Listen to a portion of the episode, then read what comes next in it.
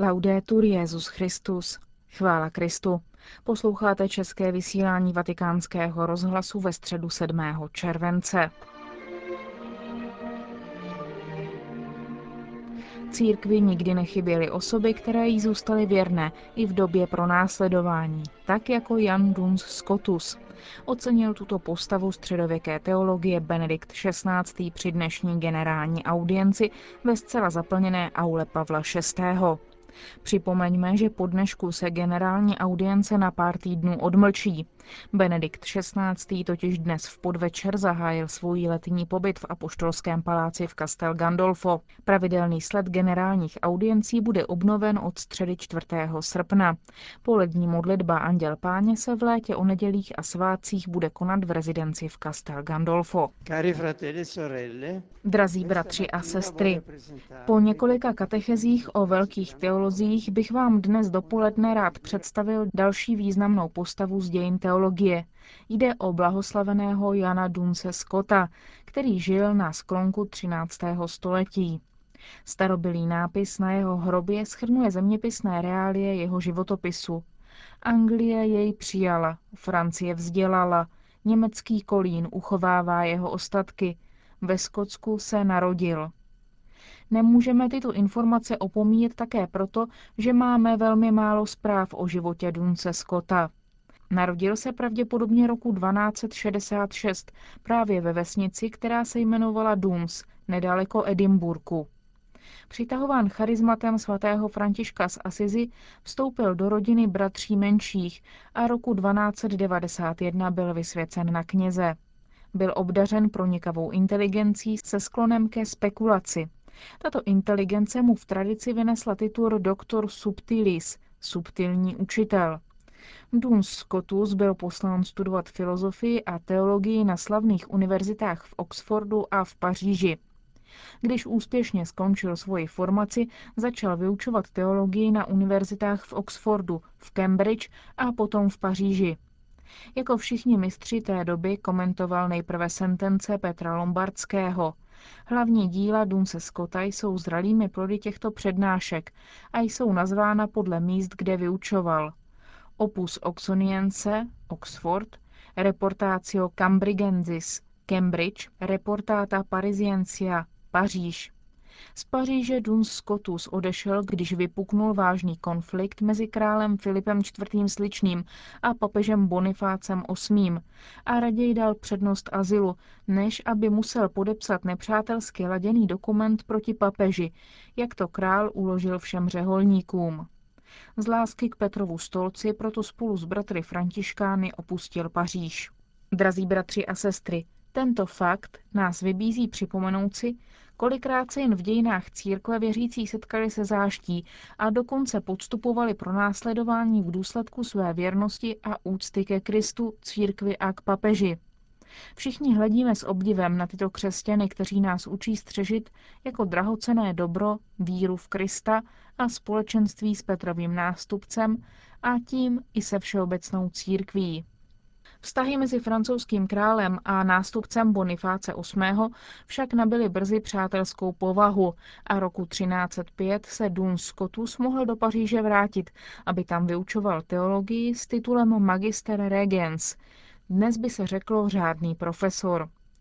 Potom ho představení poslali do Kolína jako profesora františkánských teologických studií, ale 8. listopadu 1308 umírá ve věku pouhých 43 let. Zanechal však po sobě značný počet spisů. V důsledku pověsti svatosti, které se těšil, se ve františkánském řádu záhy rozšířil jeho kult a ctihodný papež Jan Pavel II. jej slavnostně potvrdil jako blahoslaveného 20. března 1993 a označil jej za opěvovatele vtěleného slova a obránce neposkvrněného početí. V tomto označení je schrnut obrovský přínos, který Duns Scotus nabídl dějinám teologie. Meditoval především o mystériu vtělení a na rozdíl od mnoha křesťanských myslitelů té doby tvrdil, že syn boží by se stal člověkem, i kdyby člověk nebyl zhřešil.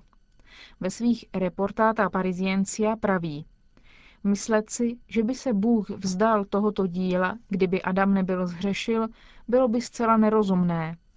Říkám proto, že pád nebyl příčinou Kristova předurčení a že kdyby nepadl nikdo, ani člověk, ani anděl, Kristus by za této hypotézy byl předurčen rovněž.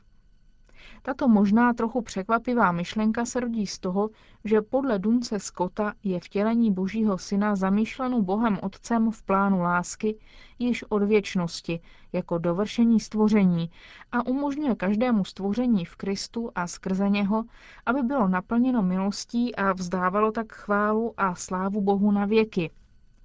Duns Scotus třeba, že si uvědomoval, že Kristus nás v důsledku prvotního hříchu skutečně vykoupil svým umučením, smrtí a zmrtvých stáním, zdůrazňuje, že vtělení je největším a nejkrásnějším dílem dějin spásy. Není podmíněno žádnou nahodilou skutečností, ale že původním záměrem Boha je konečné sjednocení všeho stvoření se sebou samým v osobě a těle syna. Věrný učedník svatého Františka Duns Scotus rád komentoval a kázal o mystériu spásnostného Kristova umučení, výrazu nezměrné lásky Boha, který s nesmírnou velkorysostí vysílá paprsky svojí dobroty a své lásky kolem sebe. Tato láska se nezjevuje pouze na Kalvárii, ale také v nejsvětější Eucharistii, k níž Duns Scotus choval hlubokou zbožnost a kterou chápal jako svátost reálné Ježíšovy přítomnosti a jako svátost jednoty a společenství, která nás vede k tomu, abychom se milovali vzájemně a milovali Boha jako svrchované společné dobro. Drazí bratři a sestry, tato silně kristocentrická teologická vize nás otevírá ke kontemplaci, úžasu a vděčnosti. Kristus je středem dějin a kosmu, je tím, který dává našemu životu smysl, důstojnost a hodnotu. Stejně jako papež Pavel VI. bych dnes i já chtěl volat ke světu. Kristus je zjevovatelem neviditelného Boha, je prvorozeným veškerého stvoření, je základem všeho. On je učitelem lidství, je vykupitelem. On se narodil, zemřel a vstal z mrtvých pro nás. On je středem dějin a světa. On je tím, který nás zná a miluje. On je druhem a přítelem našeho života. Kdybych měl mluvit o něm, už bych neskončil. Předmětem reflexe doktora Subtilis je však nejenom role Krista v dějinách spásy, ale také role Marijina. V době Dunce Scotta většina teologů vznášela námitku, která se jevila jako nezvratná a mířila proti tezi, podle níž nejsvětější pana byla počata bez prvotního hříchu, již od prvního okamžiku svého početí. Všeobecnost vykoupení uskutečněného Kristem se mohla na první pohled v skutku jevit takovýmto tvrzením kompromitována, jako by Maria nepotřebovala Krista a jeho vykoupení. Proto se teologové stavěli proti této tezi. Proto Duns Scotus ve snaze umožnit pochopení tohoto uchránění od prvotního hříchu rozvinul argument, který později roku 1854 přijal také blahoslavený papež Pius IX., když slavnostně definoval dogma Marína neposkvrněného početí. Tímto argumentem je tzv. preventivní vykoupení. Podle něhož je neposkvrněné početí mistrovským dílem vykoupení, které učinil Kristus právě tím, že mocí své lásky a svého prostřednictví dokázal svou matku uchránit od prvotního hříchu. Maria je tedy naprosto vykoupena Kristem, a to ještě před svým početím. Jeho spolubratři františkáni tuto nauku s nadšením přijali a šířili a další teologové se někdy slavnostní přísahou zavazovali ji hájit a zdokonalovat. V této souvislosti bych rád poukázal na jeden fakt, který mi připadá důležitý. Naukou o neposkvrněném početí rozvinuli významní teologové jako Duns Scotus specifickým vkladem svého myšlení to, co boží lid spontánně o blahoslavené paní již věřil a projevoval v úkonech zbožnosti, uměleckými díly a vůbec v křesťanském životě. Víra v neposkvrněné početí i v tělesné na nebe vzetí Pany Marie tak už byla v božím lidu přítomna, zatímco teologie ještě neměla klíč, jak ji interpretovat v úplnosti nauky víry.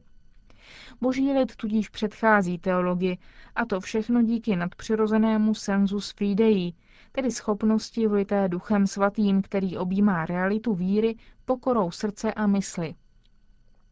V tomto smyslu je boží lid předcházejícím magistériem, které musí být potom prohloubeno a intelektuálně přijato teologií. Kež by teologové vždycky dokázali naslouchat tomu prameni víry a zachovat pokoru a jednoduchost maličkých. Před několika měsíci jsem řekl, existují velcí znalci, velcí specialisté, velcí teologové, kteří učí víře a kteří nás naučili spoustu věcí. Pronikli do detailů písma svatého, dějin spásy. Nemohli však spatřit samotajemství, pravé jádro. Podstatné jim zůstalo skryto. V naší době však existují také maličcí, kteří ho poznali. Pomysleme na Bernarditu Subiru, na svatou Terezii z Lizie a na její nový přístup ke čtení písma svatého, který nebyl vědecký, ale dobral se jádra písma. A nakonec, Dun Scotus rozvinul bod, na který je moderní doba velmi citlivá. Jde o téma svobody a jejího vztahu s vůlí a intelektem. Náš autor zdůrazňuje svobodu jako základní kvalitu vůle, čímž inicioval voluntaristický přístup, který se rozvíjel v kontrastu tzv. augustiniánského a tomistického intelektualismu. Podle Tomáše Akvinského, který následuje svatého Augustina, nelze svobodu pokládat za vrozenou kvalitu vůle, ale za plod spolupráce vůle a intelektu. Pojetí vrozené a absolutní svobody zasazené do vůle, která předchází intelekt, ať už v Bohu nebo v člověku, totiž nebezpečně svádí k pojetí takového Boha, který by nebyl vázán ani pravdou a dobrem. Snaha bránit absolutní transcendenci a odlišnost Boha tak radikálním a neproniknutelným zdůrazněním jeho vůle nepočítá s tím, že Bůh, jenž se zjevil v Kristu, je Bohem logem, který jednal a jedná naplněn láskou k nám. Jak tvrdí Dun Scotus v linii františkánské teologie, láska zajisté přesahuje poznání a je schopna pojmout vždy více než mysl, ale vždycky je láskou Boha logu. Takové pojetí absolutní svobody vůle v člověku opomíjí vztah k pravdě a ignoruje, že samotná svoboda musí být osvobozena od mezí, které jsou jí ukládány hříchem. V loňské promluvě k římským seminaristům jsem připomněl, že v každé době již od počátku byla svoboda velkým snem lidstva, ale v novověku především. Avšak právě moderní dějiny nás kromě naší každodenní zkušenosti učí, že svoboda je autentická a pomáhá budovat opravdu lidskou civilizaci jedině tehdy, pokud je smířena s pravdou.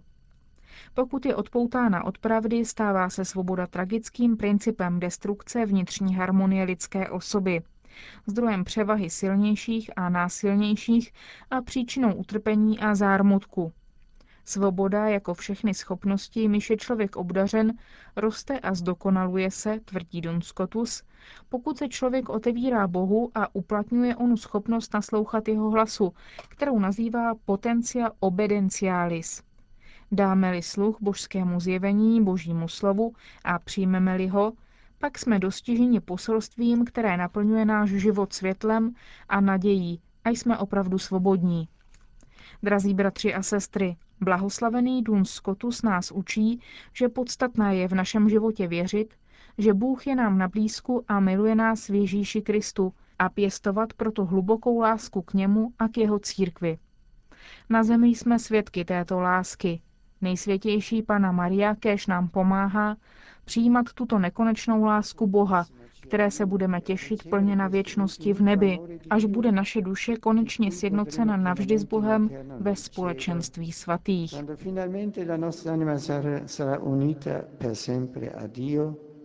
nella comunione dei santi.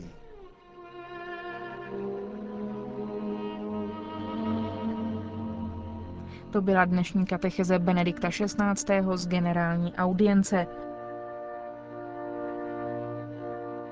Končíme české vysílání vatikánského rozhlasu. Chvála Kristu, laudetur Jezus Christus.